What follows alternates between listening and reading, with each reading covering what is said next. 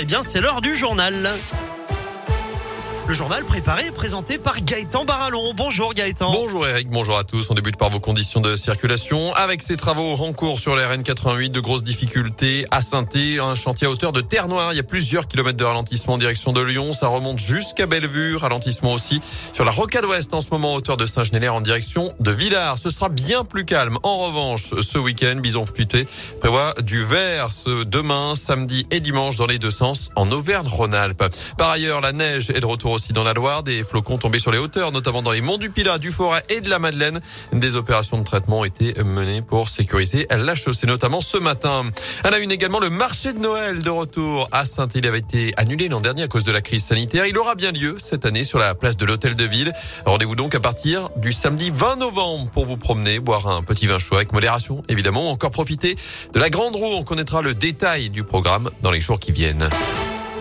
Dans l'actu également, on ne peut plus continuer comme ça. Le cri d'alerte des salariés de l'établissement français du sang, ils sont en grève cette semaine à l'appel de plusieurs syndicats.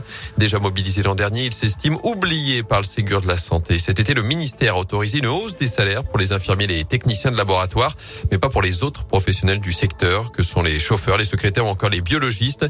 Insuffisant et inacceptable pour Annick Vanzal, déléguée régionale force ouvrière à l'EFS. Elle dénonce aussi une dégradation des conditions de travail. Non seulement ces personnels-là sont écarté de revalorisation salariale, mais surtout aujourd'hui avec un manque de personnel évident, on a des conditions de travail qui sont extrêmement dégradées avec des changements de planning de dernière minute, on a des annulations de collecte systématiques parce que pas de médecins, pas d'infirmières pour prélever et là euh, on a quand même des appels aux dons qui ont été faits parce que nos stocks de sang sont bas. Donc on ne garde pas du personnel, on a du personnel qui s'en va et qui s'en va après 20, 30 années d'ancienneté à l'EFS et ça c'est dramatique. Donc il y a quand même une incompréhension face à cette attitude du gouvernement de ne pas écouter ce cri d'alarme des salariés de l'EFS. D'après les syndicats, il manque aujourd'hui 300 postes à l'établissement français du sang.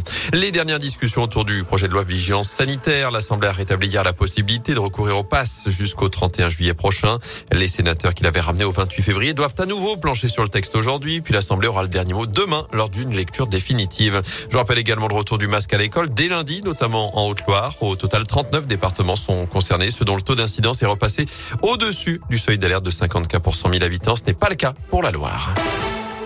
En foot, de nouveaux coups durs pour les Verts. Deux absences pour plusieurs semaines. Yvan Neyou d'abord touché à la cheville, absent au moins trois semaines. Quatre semaines même pour Harold Moukoudi, victime d'une lésion musculaire. Ils seront forfaits tous les deux pour la réception du Clermont Foot dimanche après-midi. Enfin, journée de gala au Masters 1000 de Paris-Bercy, les huitièmes de finale. Gaël Monfils affronte le numéro 1 mondial Novak Djokovic. À suivre aussi ce soir un choc de la nouvelle génération entre le jeune Hugo Gaston et l'Espagnol Carlos Alcaraz.